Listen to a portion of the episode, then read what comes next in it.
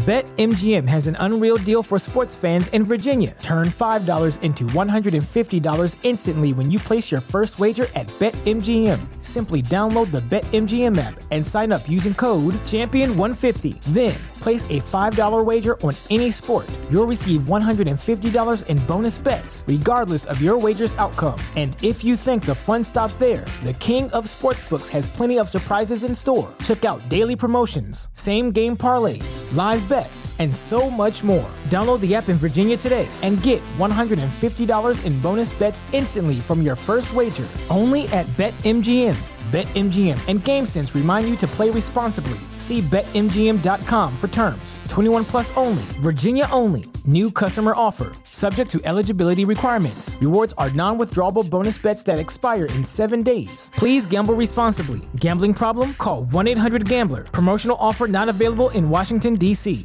What's so special about Hero Bread's soft, fluffy, and delicious breads, buns, and tortillas? These ultra low net carb baked goods contain zero sugar, fewer calories, and more protein than the leading brands, and are high in fiber to support gut health. Shop now at hero.co. What's up, family? Thank you for tuning in to the Dream Nation podcast. My name is Casanova. I'll be your host, and I'm excited to be bringing to you entrepreneurs, thought leaders, and trailblazers from around the world. Stay locked in with us because we're about to go on a journey that will change your life. What's up, Dream Nation? We're back again with another episode. And this one I'm excited about for a little bit different reason. I'm excited because we're going to be able to talk about one of my first loves, and that is poker, and that is mindset. And so I think that we have the perfect person on to talk about that. But of course, we're going to talk about how exactly you can level up in life and in business and how you can make them all align. And so without further ado, please help me in welcoming my new friend, Mr. Alec Torelli, to the show. Alec, you want to go ahead and say what's up to Dream Nation? Hey, what's up, Dream Nation? Uh, happy to be here. Uh, honored to be here, and uh, thanks for having me. Appreciate it, man. Yeah, this is going to be a good one, man. So, for anybody who doesn't know you, I always like to make sure that we can start off with the proper introduction. And the way that I do that is I make the comparison of entrepreneurs being just like superheroes. And the reason why is because we're constantly putting on capes, we're flying around the world, and we're trying to solve the biggest problems in the world. And so, before you became this business owner, before you became this world renowned poker player and thought leader, talk us talk to us about who you were when you were just a young boy and specifically tell us who is Alec Torelli? Well, I mean, I so I discovered poker at a very young age. You know, I started playing poker when I was 16. So before before then, I wasn't doing much. You know, I was in high school.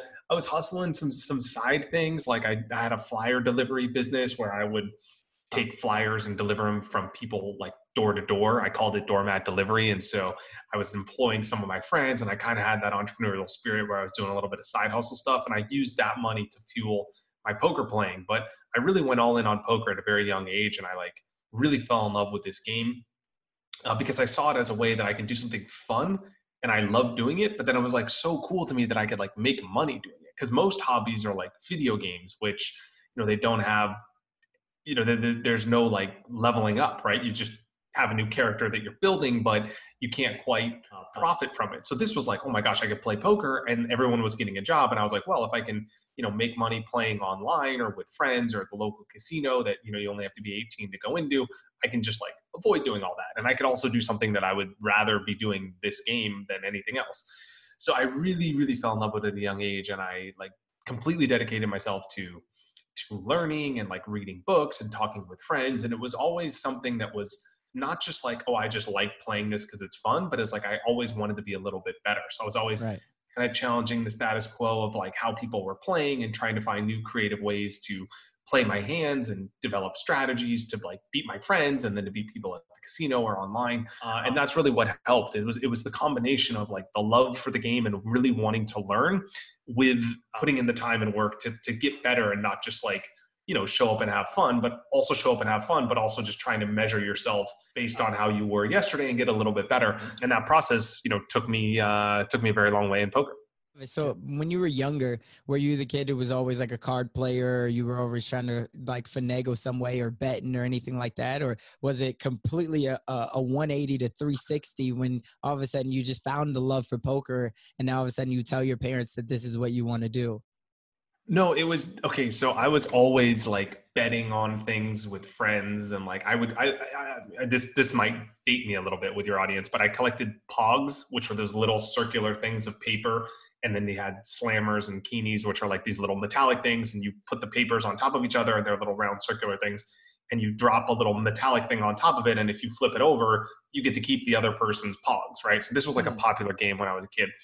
And so i would always play this game and i would collect these things i would collect cards and i would like trade the cards and try and do arbitrage and sell them and so i would like i would always be doing these like sort of betting things. I would be betting on like random things like who can swim to the other side of the pool faster. And like so i got really good at like understanding uh, odds and like not like since not necessarily the math but just like a good idea for like how to gain an edge and right. how to think about like the mindset of a gambler. Like you only risk certain amounts of money and this these, these sorts of things. So i was always like you know fascinated with this sort of stuff.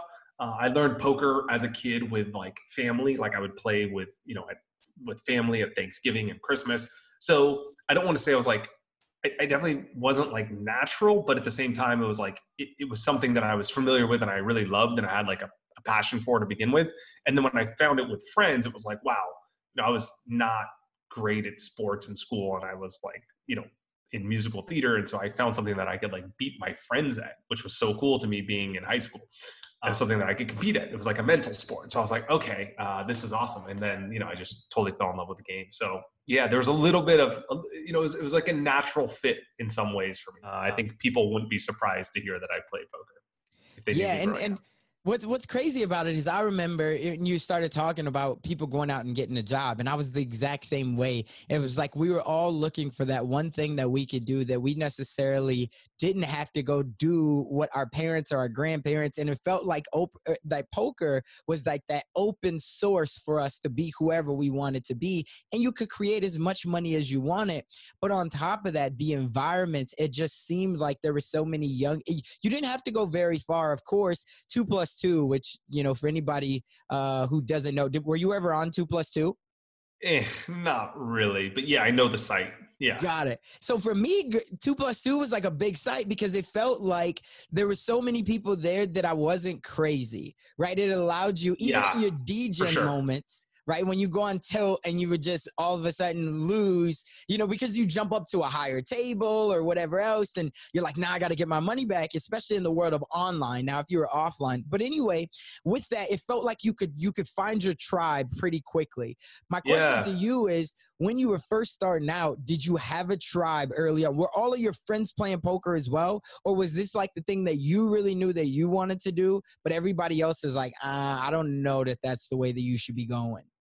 Yeah, so it's a good question. I think it's really important to have a group of people that are like-minded that are working towards similar things because like you said it does give you confidence to know that you're not alone especially when you're pursuing something esoteric. You know people otherwise are like you know you're crazy what are you doing? Especially this was back you know 15 years ago when i started playing where poker wasn't like known like it is today. Like it wasn't as big on television and all this stuff where now there's like you know people see young people playing poker and doing well. So yeah, like so when I was growing up in high school, everyone was playing and everyone liked poker and it was kind of cool, but there was only like a couple people that were really serious about it that really saw it as something that they wanted to do beyond just a recreational fun hobby. And so there was a clear distinction between people that were like, "Oh, I like playing poker, it's fun," but like you guys are crazy for ever wanting to be successful or pursue that. And there was me and kind of like one other guy that really liked it. And, and he really gave me a lot of confidence that like I wasn't alone. So we were kind of in it together and we were like, you know dreaming like after high school we're going to do this we're going to like travel and be pros. And so like that really gave me confidence. And then when i was 18 i went to my first live poker tournament in the bahamas. Mm-hmm. and there i met a lot of other people that were like me except from all around the country. And so it was like wow i'm not alone. There's this group of people that are you know some of them were already ahead of me and they already well and they had saved up this bankroll and they were uh, you know playing full time online. And i was like wow there were other people that were doing that. And so surrounding myself with other like-minded people and networking with them and then also learning from them where like i could you know learn the strategies that they were doing that were working and they could learn from me. And we were like really helping each other progress and get better and be ahead of the curve Uh, was really really valuable. So for people that are in entrepreneurship too i think that's also really important because there's so many things i've learned in, in poker and then also the business world from other people that are doing similar things even if it's in another industry. Like if you're selling shoes and someone's selling hats like it doesn't matter because the way that you need to build a brand or market yourself online or develop a product are all very similar. And so there's very there's a lot of similar crossover strategies. And finding other like-minded people uh, not only will give you confidence and help you like progress but also just give you the tactics and, and knowledge and resources to improve so that was huge for me in poker i, I can't uh, overstate that enough and throughout my whole career i've always been lucky to be around some of the best players in the world and that's really helped me reach uh, the levels that i've been able to Talk to me about when you first started and, you know, before you started to play all around the world and then train other people on how to do it and have their mindset. What was your biggest struggle?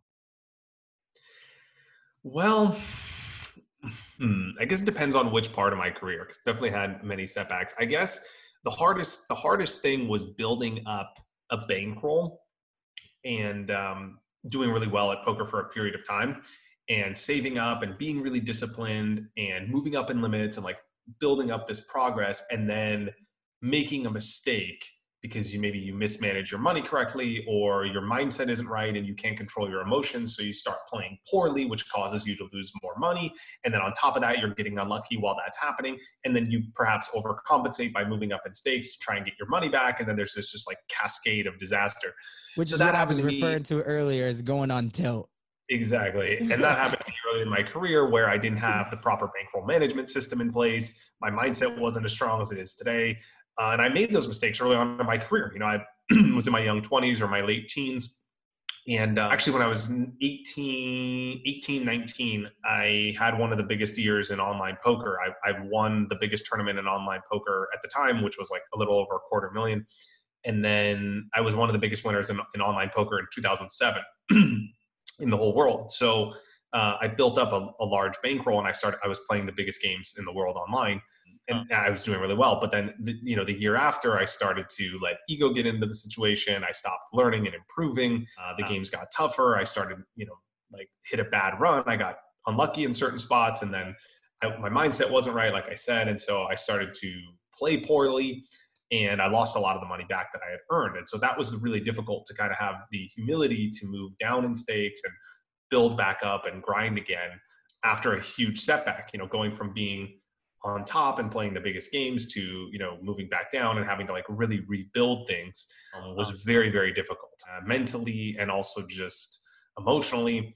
And also just knowing that you have like this really long road ahead and knowing that you made this like you know that, that it's large i mean there's luck involved so you know some of it is out of your control but largely you could have reduced the damage by managing your your money and your emotions better. So knowing that it was my fault and that wow you know like i'm hopefully never going to make this mistake again but knowing that it's going to take a long time to get out of it was was very difficult. So that that's really an interesting um, point in your in one's career when it's easy to you know play well and have everything go right when you're winning but it's really when you're losing and you have the setbacks that one learns how bad they really wanted it.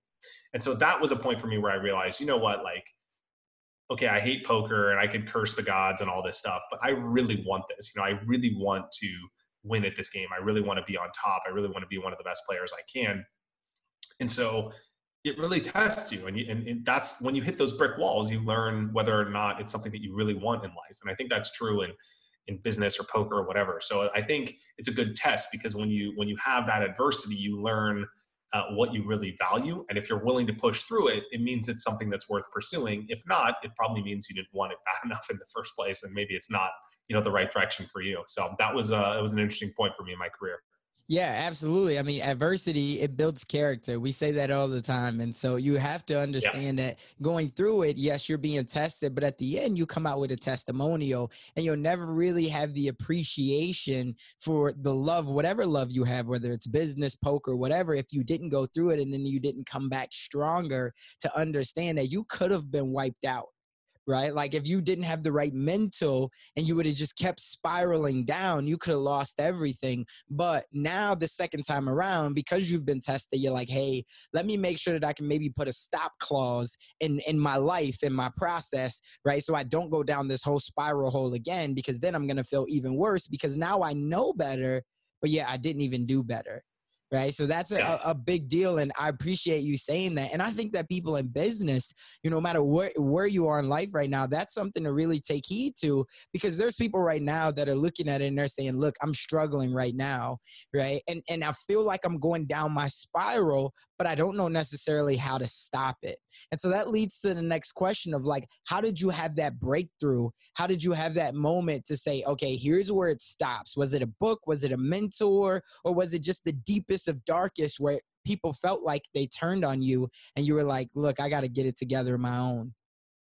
Well, there's definitely a point, at least for me, where I was like, you know, you really have to come to terms with where you're at right now and do like a new accounting and accept the current reality. So a lot of it was like, okay, let me just, you know, I'm not back at this point where my bankroll was this, and I, I need to stop trying to get it back to that point overnight.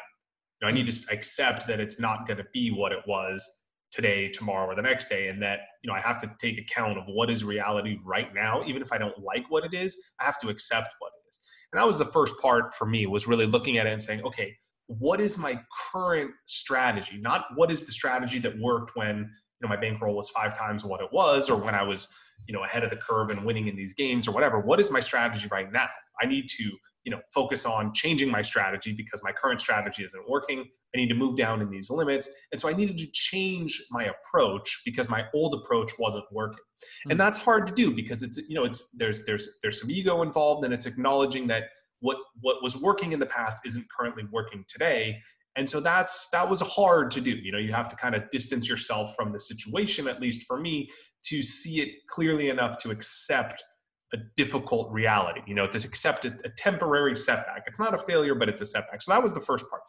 And then the second part was being in the right mindset mentally to accept the long grind. So not trying to get you know everything back today because that leads to over aggression right? It leads to making poor decisions to try and compensate to just you know make a get rich quick plan. And that's not the way it works. You know you have to kind of build slowly over a long period of time. So it was it was accepting that okay you know to climb back up this mountain you know it's kind of like you climb to the top of a mountain and then you know you skydive off the cliff you're not going to just fly up the mountain again right? So it's, right. it's stop for that and really saying okay i got to you know put one foot in front of the other. What is it that i can do today that is the little grain of sand that i can put down that's going to help me build that mountain again?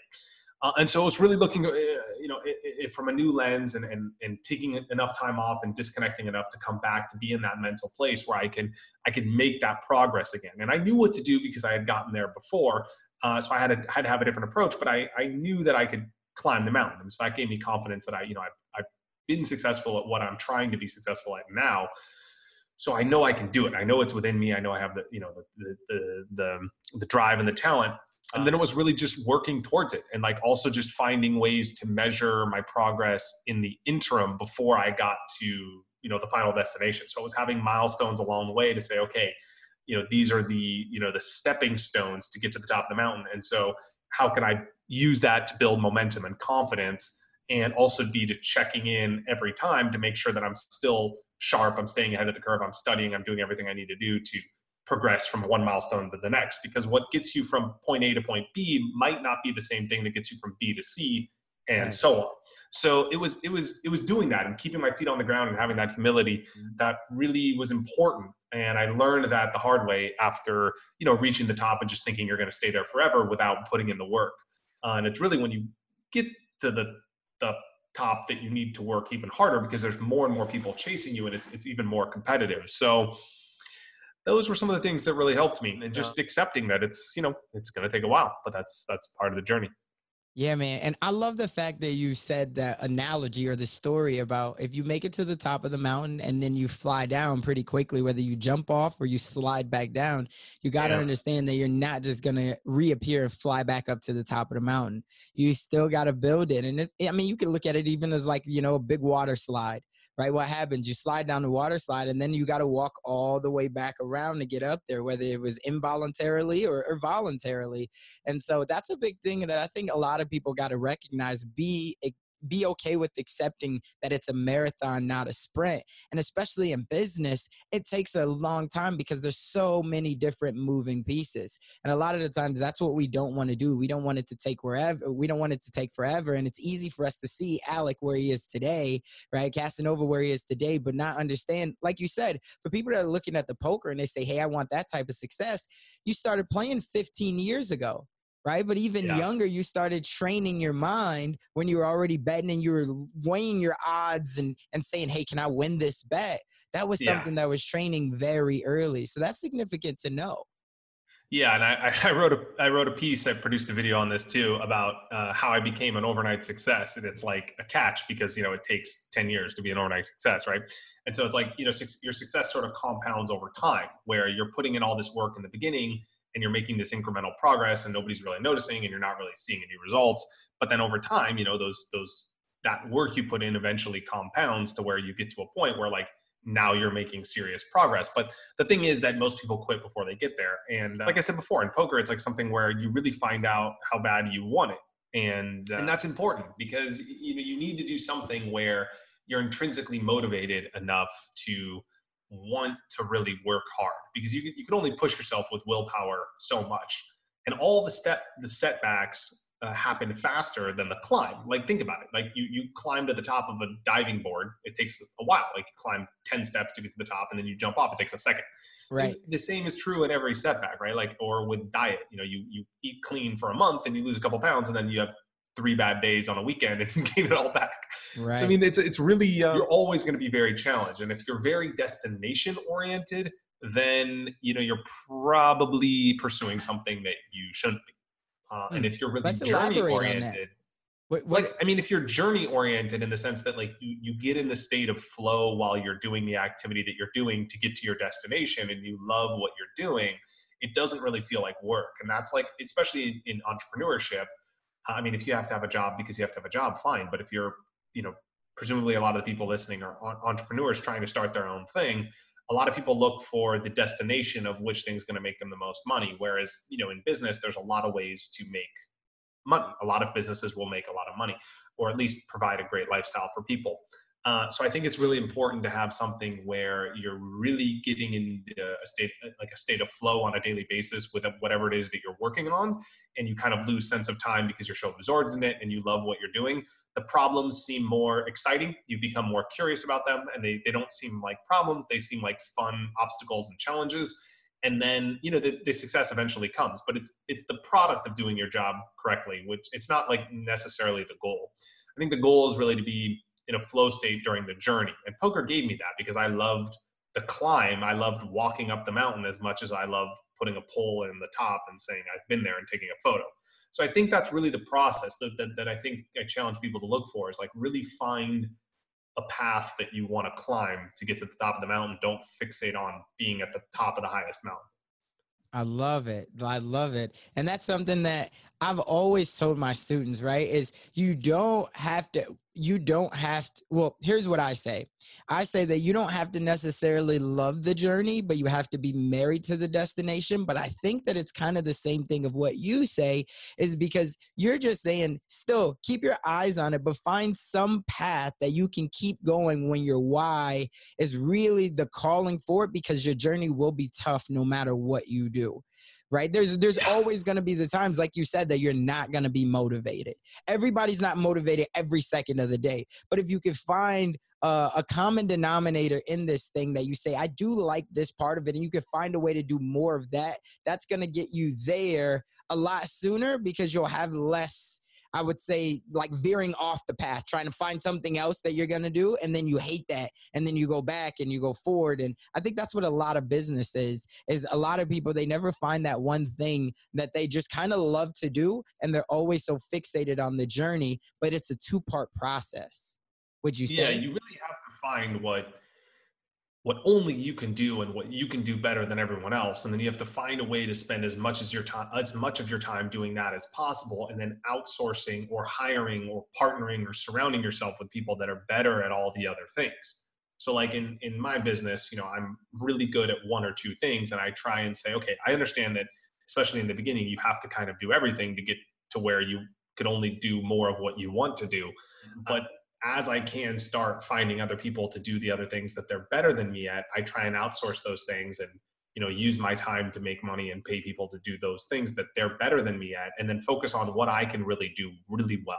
So it's in the beginning you're kind of scrambling, you're throwing things on the wall and finding out what sticks, but you're really experimenting to find what it is that makes you unique and what is it that makes your business or you as an entrepreneur different than everybody else and then how can you leverage that and find ways to spend more of your time on that one thing that makes you stand out, whether you're selling a service or a product or whatever that is.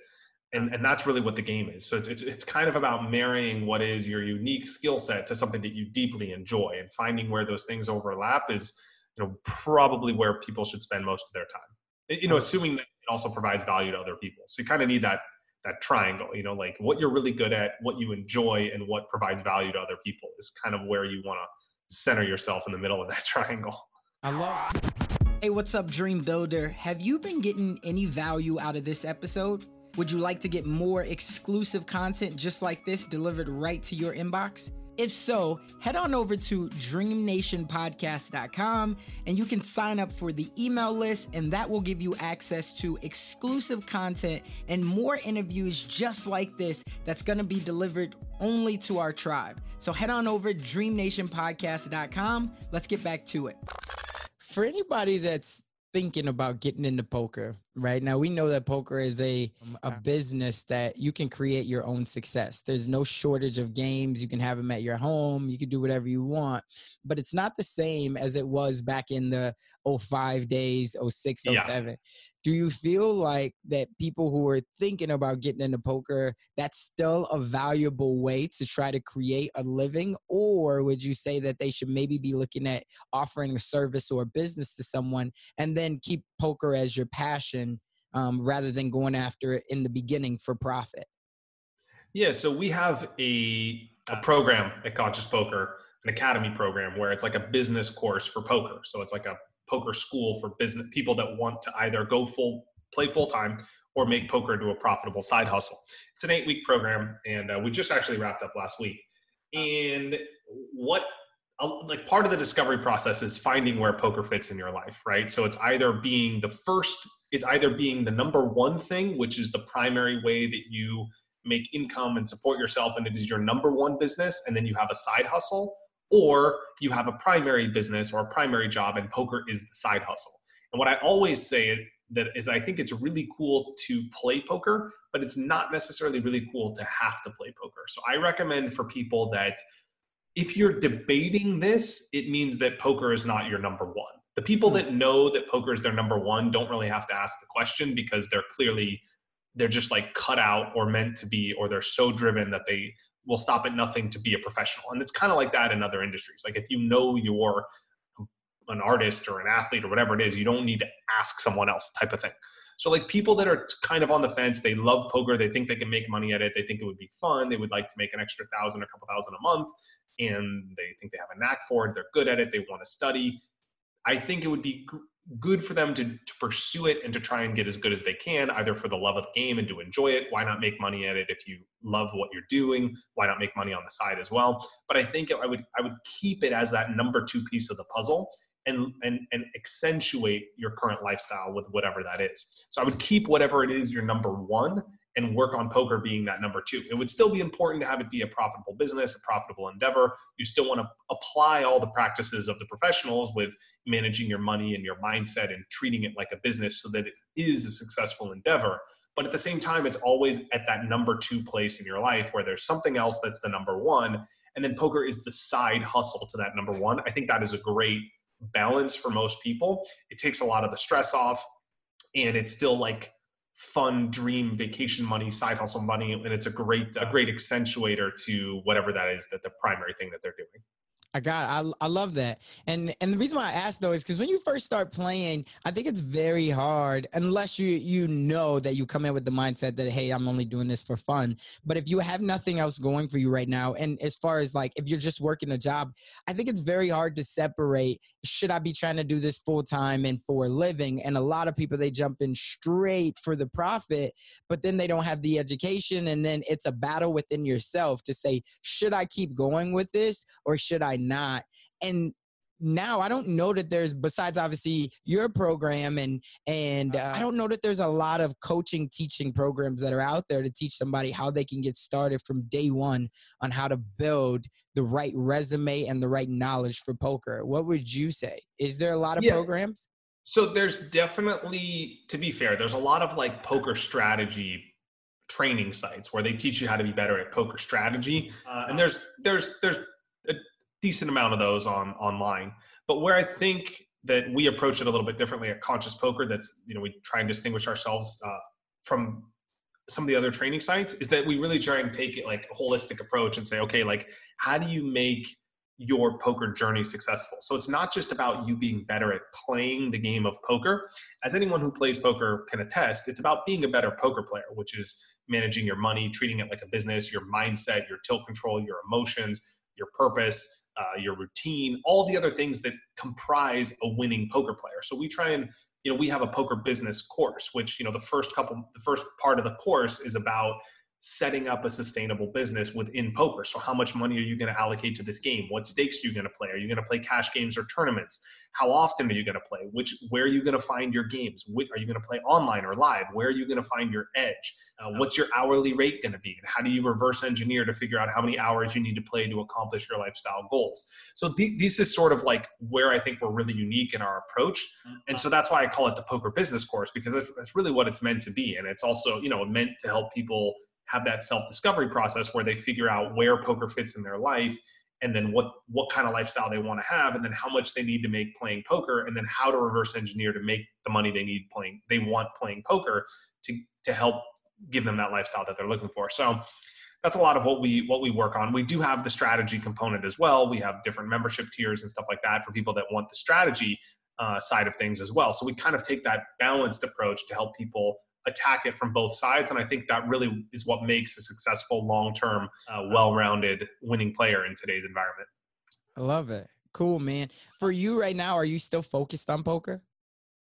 Yeah, I mean, so you know, my my journey as a player has evolved over the years. Where in the beginning, I was like only playing poker, and that's like mainly all I was doing. I was only dedicated to being the best player I can, competing at the highest levels, traveling. You know, I traveled around the world full time and just like you would in tennis or golf, just playing in different stops in different places.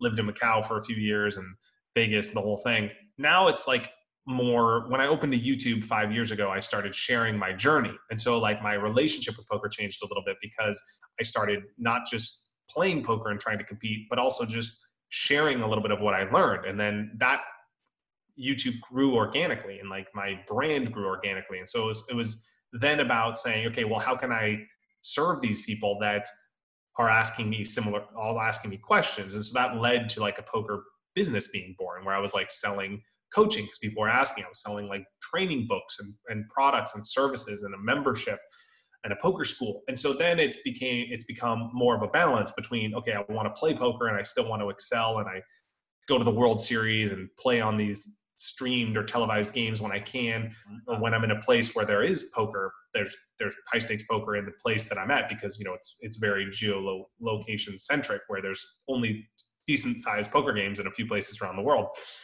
And the rest of it is now like coaching, where I'm like now coaching others. You know, five years later after starting my brand, it's been like, okay, now I'm coaching clients and I work with them to help them succeed at poker. And that's as rewarding as as me climbing the mountain, it's helping other people climb the mountain. And so as I've progressed and, and, evolved as a player and played professionally for 10, 15 years, it's also equally or if not more rewarding now to help others and, and, and see that growth or light bulb moment in them. So now it's it's a lot more of a balance between, you know, playing and also creating content and coaching and sharing and that sort of thing and running a business, frankly. So yeah, it's, it's, it's evolved a lot over the years and increasingly more toward the latter in, in recent years. And that's been really, it's been really fun. So I'm still really involved in poker. I'm also, you know, studying very often because I'm still like helping solve other, solve other people's problems and running equities and in the lab and that sort of thing as I create content and products. Mm. But yeah, it's more well-rounded now, more balanced now, and it's it's it's a lot more fun. And I think you know you always have to be growing and evolving. And so this was that next step for me. And so it's fun to see where it's going now and where it'll take me in the future. And that's cool to hear. And the reason why I asked that, there's a couple of things. First off, the reason why I asked is because when you're playing poker and you're traveling all around the world, for a lot of people, it's hard to balance that. For you, do when you were traveling, did you have a wife and kids, or was it only you? Well, I started traveling when I was 18, so then it was only me. Uh, I met my wife when I was 24, 24, 25, like just turning 25. So I started traveling with her when I was like 26. And so she started going to these tournaments with you. Yeah, and we started traveling together. We ran an online business together as well, uh, doing marketing, and so we did that together for like four years, like traveling around full time. Um, we lived in Macau for three years, so that is an island off the coast of Hong Kong where there's you know some of the biggest games in the world. The, you know, the, kind of like the gaming mecca of the world uh, is uh-huh. there and so yeah we had we had an apartment there and lived there and then traveled back and forth between there and whenever there were other poker stops whether it was in the us and various cities or europe for the european poker tour and you know really traveled quite often. I would say pretty much full time for that that whole time until we you know did it a little bit less in, in recent years but we still travel often uh, you know we divide our time between uh, the us various stops in the us and italy where where she's from. So we really like that nomadic lifestyle. We're lucky to be able to work online and play poker, and you know you can do that from from various places. So uh, it's fun. Does she play poker us... as well? no, no, no. She she knows how, and she's she's actually quite good, um, but not like competitive. Got it. And that's like I said, that, that's a big deal because for a lot of people, they struggle with that balance. And if they didn't find yeah. that person who is essentially can be like their soulmate and that's willing to travel with them and do everything, it can be hard to really have that connection if you're just traveling and you're leaving your significant other, or if your significant other is even in the US, but they're on the other side of the country. So you have to, you know, travel to see each other. That makes it really tough. Um, so Definitely. that was why I asked that. Yeah, definitely. I could see that being very tough. Yeah, I mean, ideally, you'd be in a spot where you can do your thing, whatever that main thing is for you, for your business, or whatever that is, and then you know have access to a casino locally, which is in a, a decent amount of places. There's you know a local card room in many cities, and you know you go play there on weekends or at nights, and you run your business during the day, and you kind of have a great balance between that. And it, it, it almost feels like cheating because you're like, wow, poker's like a hobby, it's leisure, but then at the same time, you're like, wow, I'm making you know whatever it is, money, what whatever it is you're you're making on the side, and it's just adding to your lifestyle, and that's that's a great balance without the traveling. And then you could take you know one or two trips a year, um, which I have a lot of clients that do. They're like, look, I you know I have a family and I want to go to Barcelona in the summer because it would be really fun. And at the same time, I know there's a European poker tour there in August. So if I can go there and then hang out in Barcelona for a week with the wife and kids and play poker and poker pays for that trip, that's a win for me because I'm like, you know, on a free roll. I just go for free. Uh, I get to play poker, which I love. Poker pays for the trip, and I also take my wife or the family or the girlfriend or whatever. That's a great balance. And I think, you know, taking a couple poker trips a year and trying to make it work with those numbers uh, is a great a great balance for a lot of people. And that's that's a lot of what I work on in with clients or in the program and stuff like that so that, that's a really good balance, I think. And it, it doesn't have to be more than that. You don't have to be on the road full time or anything like that, unless, you know, it's, it's like you're full time competing, you know? So that's the cool thing about poker is it's quite flexible and you can pick and choose where you want to go and um, which destinations and which situations seem profitable and also exciting. Yeah. And the second part of that is you talked about you were already great at poker. You were doing it great, but then you you understood that you wanted to really venture out and start to share and document your journey. And then organically, yeah. it started to grow. And I say that because a lot of people that are listening right now, they're already great at maybe one thing, right? Whatever that job is, whatever that skill is that they've already acquired, maybe it's accounting, maybe it's video uh, or graphic design, it doesn't matter. But they haven't started to share their journey, so they can't evolve, which is the word that you use. And so I think that that's a significant thing for many people to hear is to understand right now, just assess where you are. And if you're already great at that one thing, now just start to share your journey. You don't have to be an expert, but there's going to be a lot of people that will have questions because you're only maybe one or two steps ahead. And so they're saying, hey, you were just where I was maybe three to six months ago. How exactly can I start to blaze my own path like you did? And so I hope that somebody took heed to that as I did, is just to share your journey, document your journey. And that yeah. could be the only thing that you need to open up your organic relationships with your audience.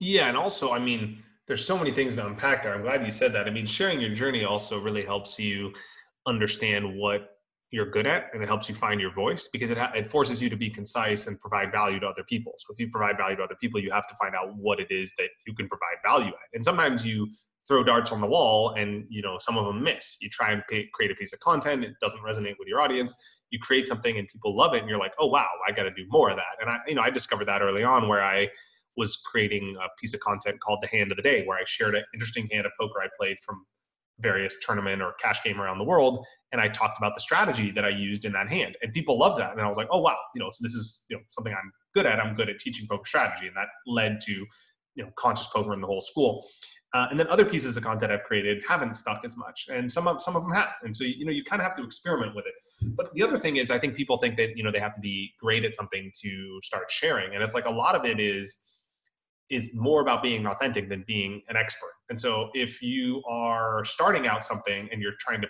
brand yourself as an expert, then there's an incongruency, and people are going to think, you know, what is this guy doing?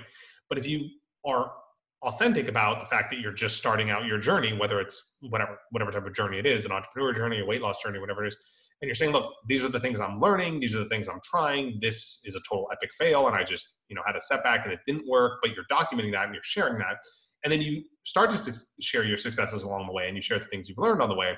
That builds interest and trust with your audience, and then they can see this progress of you going from you know beginning and you know bootstrapping whatever it is you're doing, your, your sharing journey or your entrepreneurship journey, to finally having some wins and successes. And as you get better, and so I think it also holds you accountable too, uh-huh. because now you have like you know you're making some things public. You're saying like, look, I'm I'm going to launch this project in the next month, and here's where I'm at, and in a month it's going to be done. And you're like, well, I just told people I'm going to do it, so now I have to do it.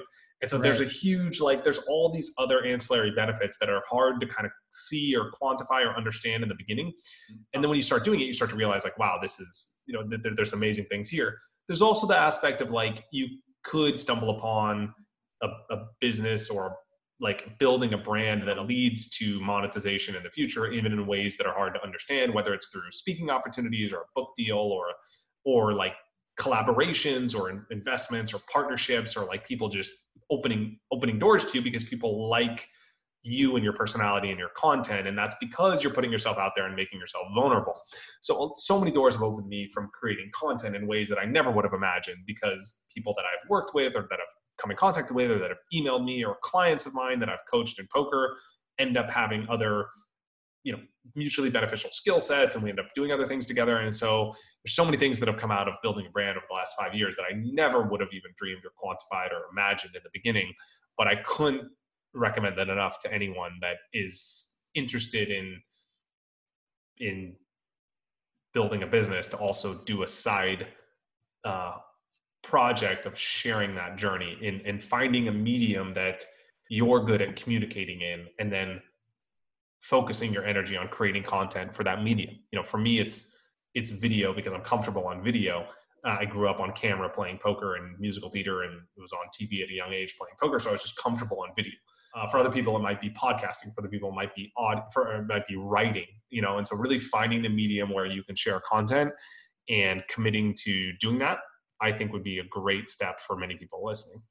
I love it, man. It's this so true, and and that's something that I share with my audience all the time. So hopefully, them hearing it from another ear, that yeah, uh, they take heed so. to it for sure. For there's somebody out there right now that is very inspired by you, inspired by your journey. Maybe they want to blaze their path in poker, or they want to blaze a similar path as you of starting with poker, but then expanding out, becoming a coach, becoming a speaker, and building a brand. But they have that little voice in their head, and that little voice says that they're not strong enough, they're not smart enough, or maybe they just don't have enough resources. What's the one thing that you would say to that person to get them to just take action? Just that motivation happens through action. And so a lot of times I feel like going through the motions of doing something creates this domino effect of you being more confident and better at it and more comfortable with it and wanting to do it more. And I think people sit around waiting for the feelings that come with the action to happen first but it's it's the wrong relationship right? So a lot of times i get up and i don't feel like doing i don't feel like working. I don't necessarily feel like working out or doing my routine or anything like that. But if i just do it then suddenly i feel like doing it because now i've built momentum and confidence and i feel accomplished and i'm happy that i spent my time doing something important to me it's a lot of times it's, it's it's about understanding the relationship between okay you know this is a feeling i have this is an emotion i have this is a thought i have but then it's it's where you give your attention and what you really listen to. And so if you're listening to the you know the voice of fear or the you know the, the judgment of others or the concern about your image or what are other people going to think and you place that thought or you place that fear higher in your priority than your own desires to succeed or whatever, then you're always going to be, you know, limited by your action because you're placing that as a higher priority. Whereas I think you have to you have to say, okay, like these are these are noises that I'm hearing, but I'm not going to listen to the noise. I'm going to focus on my own tunnel vision of what I want to accomplish, and that's going to require this action and this motivation. But in order to get those things, I have to be the one that initiates that process. So I just have to go through the motions. I just have to hit the publish button. Like I have to put out a piece of content. It might be a piece of crap content, but you at least you at least did it. And then the next one will be a little bit better. And that fact that you did it is like, okay, now I can do it. I've proved myself that I can publish a piece of content, proved myself that I can start this project. And then you build on that. I proved myself that I can hit the gym once. And then, you know, you build on that and that makes you more excited about doing it. It gives you more confidence in doing it. And that domino effect compounded over time is what leads to success. It's not the other way around. It's not like you're sitting around waiting for this moment of nirvana to start. And I think people have that relationship backwards. And if you just change that relationship and you just start doing shit from day one, everything opens up. There you have it. I think that's a perfect way to end. You have to prioritize what you're going to believe. Are you going to believe in the fear? Are you going to believe in the limitations? Or are you going to believe into your desires and what you want to accomplish and your ability to be able to get shit done? So that has been a phenomenal way to end it. Let me ask you for anybody who wants to stay connected with you, we'll put the links in the show notes below, but where can they find you at? Thanks for that. Well, it, so if they want to reach out to me personally, my social media is just at Alec Torelli, my name, A L E C T O R E L L I. And I'm on Instagram or Twitter or, or, Facebook, LinkedIn. That's very easy to contact me. I read all my DMs and emails and whatever. so hit me up. Let me know you found me here and on Dream Nation, and I'll, uh, yeah, we'll, we'll connect. Otherwise, if you want you could also go to alectorelli.com, learn more about me or whatever. But if you want some poker content, you can check out consciouspoker.com or youtube.com slash consciouspoker. And that's my YouTube and my blog, my training site where I have tons of free content, like 500 videos, tons of blog posts, free guides you can download on how to improve at poker. So it really depends on what you're after, but one of those two places is definitely where you can learn more about me and, and some of the things I've, I've done uh, done in terms of content wise that could help you on your on your journey, whether it's you know entrepreneurial or or in poker. So reach out to me, say hey, uh, I'd love to connect. Got it. We definitely will do. And like I said, we'll drop the links in the show notes. But awesome. Again, my man, thank you. We appreciate you coming on. And just as he said, Dream Nation, you have to take action because otherwise, you know, if you don't, it will only merely be a fantasy. That's all for this one. We'll catch you on the next one. That's all we got for this episode. Thank you for sticking around. That truly means a lot to me, and hopefully, that means that we delivered massive value on this one.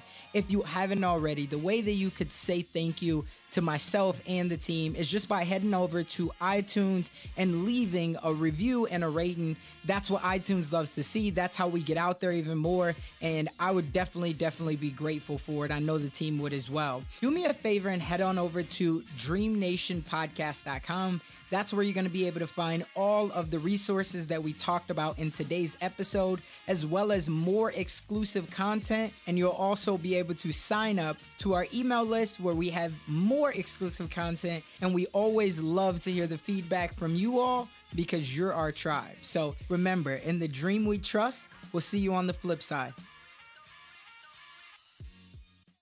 What's so special about Hero Bread's soft, fluffy, and delicious breads, buns, and tortillas? Hero Bread serves up 0 to 1 grams of net carbs, 5 to 11 grams of protein, and high fiber in every delicious serving. Made with natural ingredients, Hero Bread supports gut health, promotes weight management, and helps maintain blood sugar. Hero also drops other limited edition ultra low net carb goodies like rich, flaky croissants and buttery brioche slider rolls. Head to hero.co to shop today. Having a versatile, high quality piece of clothing feels great. But having a whole closet full of favorites feels even better. American Giant puts the quality, durability, and comfort they're famous for into everything you need for your spring days. From premium t shirts and jeans to lightweight French Terry joggers and their legendary best hoodie ever. Get 20% off your first order at American Giant.com with code STAPLE20 at checkout. That's American Giant.com, code S T A P L E 20.